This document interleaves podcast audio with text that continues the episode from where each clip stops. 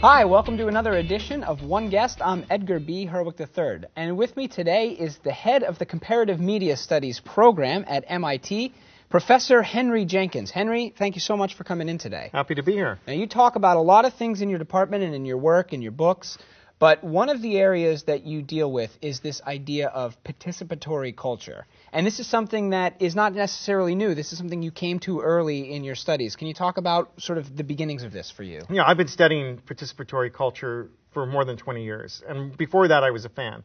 And that's where I really learned this concept. That as a as first generation Star Trek fan, we'd gather with friends, we'd discuss the episodes, we uh, people were writing original stories set in the Star Trek universe. Right. They were designing costumes and filming Super 8 movies.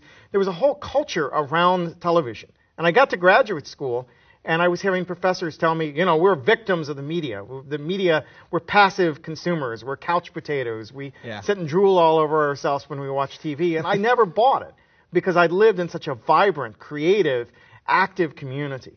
And so, but what I mean by participatory culture is a culture where we make media as well as consume it, where we talk critically with each other about media, where we're not simply taking what we're given, but we take media in our own hands and use the tools and platforms we have And to so- change our relationship. So while this was happening, you know, with TV in the 50s and the 60s and the 70s, this is something you're talking about, especially in making media, that the digital revolution has really enabled to explode. Is that right? You know, statistically, the Pew Center for Internet and American Life found that 60% of American teenagers online have produced media, and about a third of teenagers online have shared the media they produced beyond their immediate circle of friends and family. So this is a revolution. Yeah. A growing number, every year, more and more people are producing media and having that experience of sharing the media they produced with a, lar- a community that they know beyond their circle of close contact. So what what what do you think are the implications of the fact that you know everybody uh, across the globe is now making media, distributing it everywhere? What what does that do to the culture?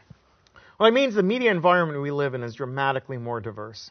That more, as more people produce media, we hear the more stories we wouldn't have heard before. We hear modes of expression that come from cultural traditions that don't have access to broadcast media.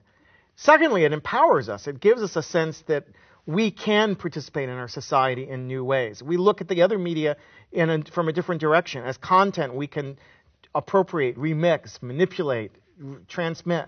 We see ourselves as part of a conversation with mass media rather than simply people who suck it all in and have nothing to say about the si- quality of our culture. So is the couch potato a, a thing of the past then? The couch potato is a thing of the past. If there ever was a couch potato, more and more people are going to participate in the media culture and they're going to be active, not passive. So here we are. We're just talking, but we're also media makers. We're media consumers. It's all becoming one thing, and you're helping to shape that. Thanks so much for joining us and talking a little bit about it today. Happy to be here. All right. Well, we'll see you next time on One Guest.